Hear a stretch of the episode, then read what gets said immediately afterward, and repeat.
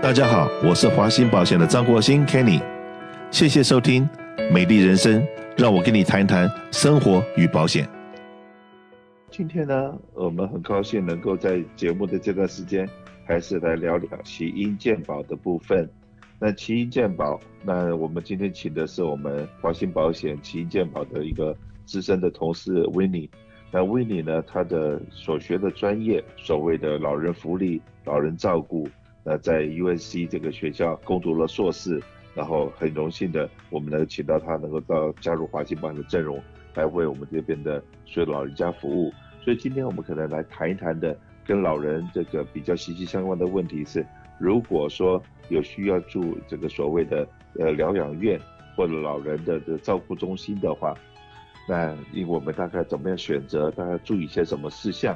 呃，也同时呢，也就是在上个礼拜，我们有机会去参观了一个在华人社区 San Gabriel Valley 社区里面，在 Arcadia City 有一个老人的这个可以 living 的在里面可以被照顾的这么一个很好的一个设备的一个中心，啊，也是我们华人所经营的，这个去特别参观过，里面弄得非常漂亮，非常干净。那可是呢，我们所看到的很多东西很可能是表面的东西，那我们就今天我们来请威尼来谈谈。诶，如果说一个子女在帮父母亲、家长选择一个可以去居住的一个好环境的话，可能要注意些什么地方？所以今天我们特别请威尼来跟大家聊聊这方面的问题。来威尼。Hello，大家好，我是维尼很开心跟大家在我们广播节目中，嗯，跟大家去聊一下我们这个养老的这样一个问题。那像刚刚 Kenny 有提到过，像现在很多美国已经进入一个六十五岁的这样一个婴儿潮。然后呢，再加上我们现在人群的寿命逐渐提高，那所以我们美国老龄化的问题呢，也是越来越严重的。那所以因此，养老机构也就成了现在的一些热门话题。那怎么样去选择我们这个养老机构去更适合我们的老人家呢？那我想这个方面的话，主要是分以下几个问题来看，就是首先来看我们这个老人家他现在是不是可以独立活动的，那或者是他会需要一些护理的服务，那还有或者就是他可能有阿兹海默症，然后他需要一个长期的服务。那如果是针对这种情况来说，在我们美国呢，是有分很多不同种类型的这个养老院的。那首先来说，第一种养老院呢，它叫 skill Nursing Facility。我们这个 skill Nursing Facility 呢，它主要就是专业的护工人员，然后在里面给大家提供到专业的协助。那主要针对的人群是一些老人家无法独立的生活，然后也无法照顾自己的生活起居。那针对这样子的老年人，我们就可以选择我们的 skill Nursing Home。那这样子在里面可以有一个专业的护理的服务，也会有一些专门的治疗服务在里面，同时还有一些看护，包括喂食，然后包括就是帮他穿衣服这些基础的服务。那第二种情况呢，就是。还有我们的一个叫 Assisted Living 的 Facility，那这种相对于 Skill Nursing Home 来说，它只是起到一个协助生活的机构。那这种机构主要针对的人群是说有独立生活的能力，但是同时也需要一些额外的协助。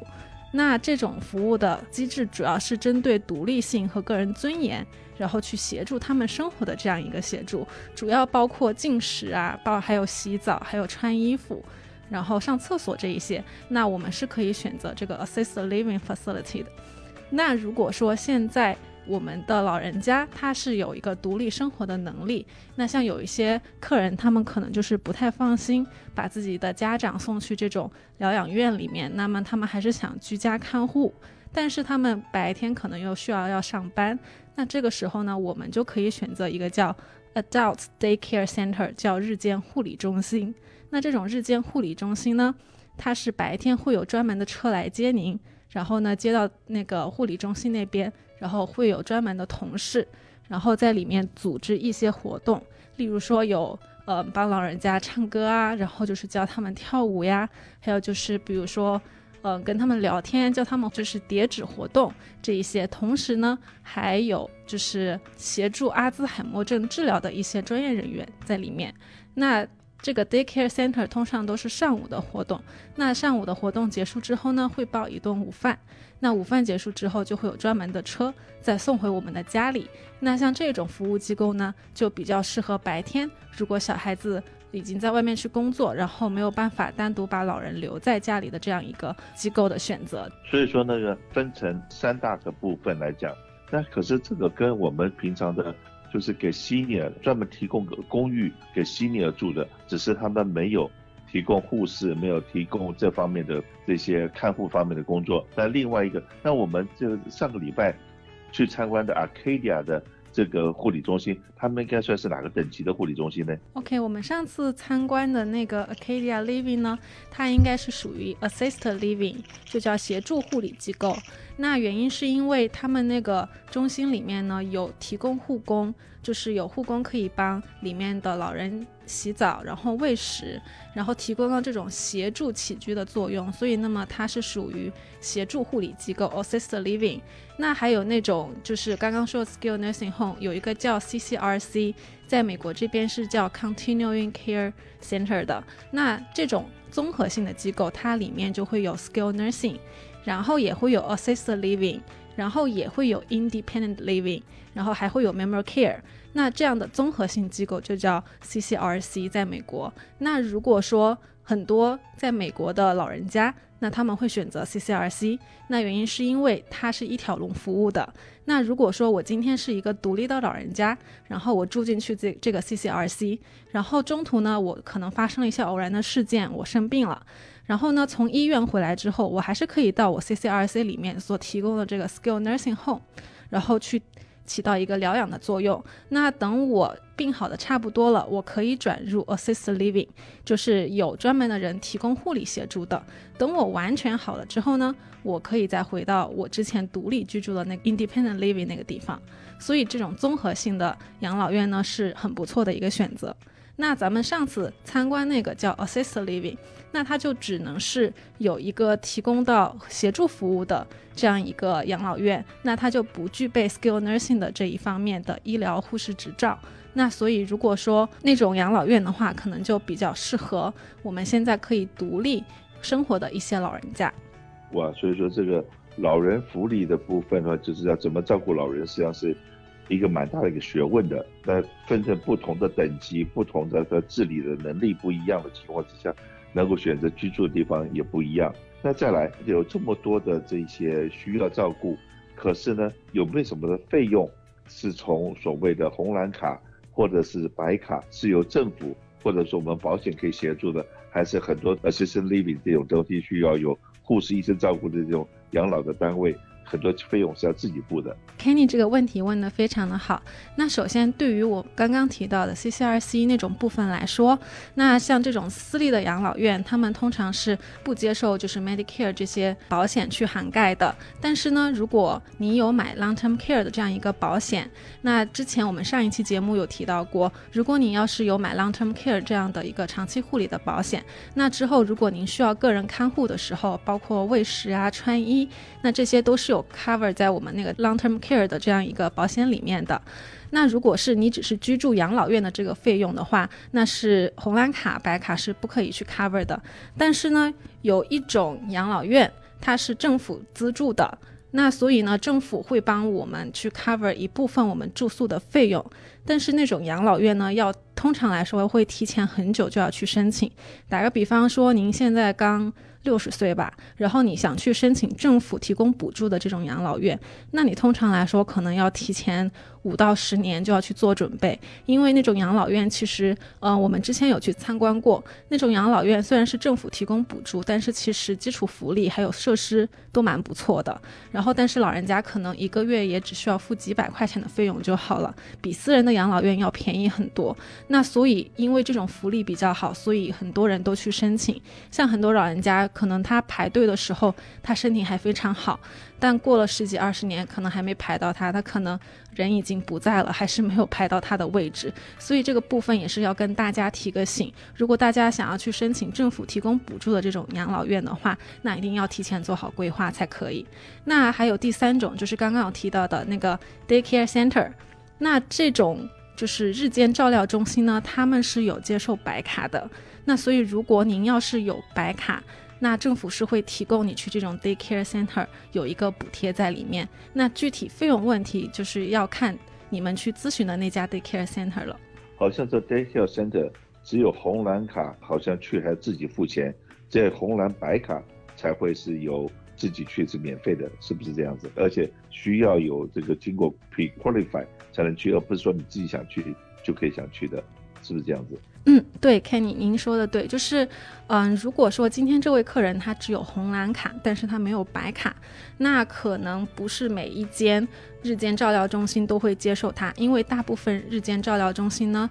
就是接受低收入的人群，然后有白卡补贴的。那通常来说，如果你要去这种日间照料中心，你需要先跟家庭医生去会诊。然后家庭医生帮你 referral，然后这样子才可以去到一个日间照料中心，并不是说你今天想去哪个就去哪个。那同时来说，如果说您今天没有白卡，但是呢，您还是想要去参加这种日间照料中心，那么每一个日间照料中心它所接受的呃人群不一样，有一些它是可以接受。没有白卡补助的，就是只有红蓝卡的客人，那也可以去，就按天收费。但有一些呢，他就只能接受白卡，所以这个还是要具体情况具体去分析。所以从从这个进入了六十五岁，从申请红蓝卡，以及到了六十五岁的时候，可能大家想要说把自己的大房子卖了，以后住到老人公寓去，怎么样去申请老人公寓？哪些地方的老人公寓排队比较长？有可能要等个三年、五年，甚至十年都有可能。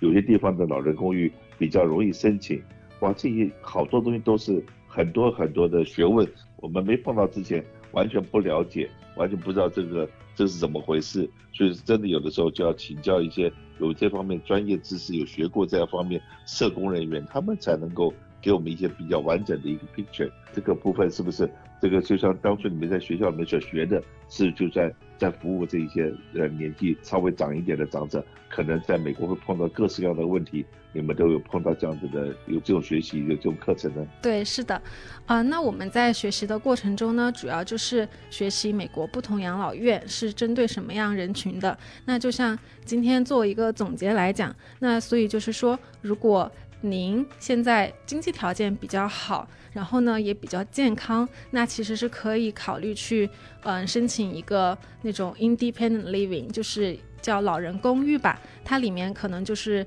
老人公寓的设计呢，就是完全符合老人家平时日常起居的，比如说它设计的柜子比较矮，还有就是它。厕所有扶手这种老人公寓，但是呢，它不提供其他任何的一些看护的服务。那如果您身体比较健康，可以去申请这样子的老人公寓。那如果说您今天已经有一些可能走路不太方便呀，然后可能自己洗澡也有一些问题，那就可以去申请我们的 assisted living，就是协助机构。那在这个期间呢，又会分说有政府协助的跟非政府协助的。那如果您要是想申请有政府补助的这样一个协助性机构的话，那么您就一定要提前做好准备，就不要觉得说我等了。七十多，我觉得不太方便了，我再去申请。那这种情况下，可能排队会排非常的久，那大家一定就要是要注意的。是的，我们知道说，哎，这个方面的话有很多很多的问题。但如果说您本身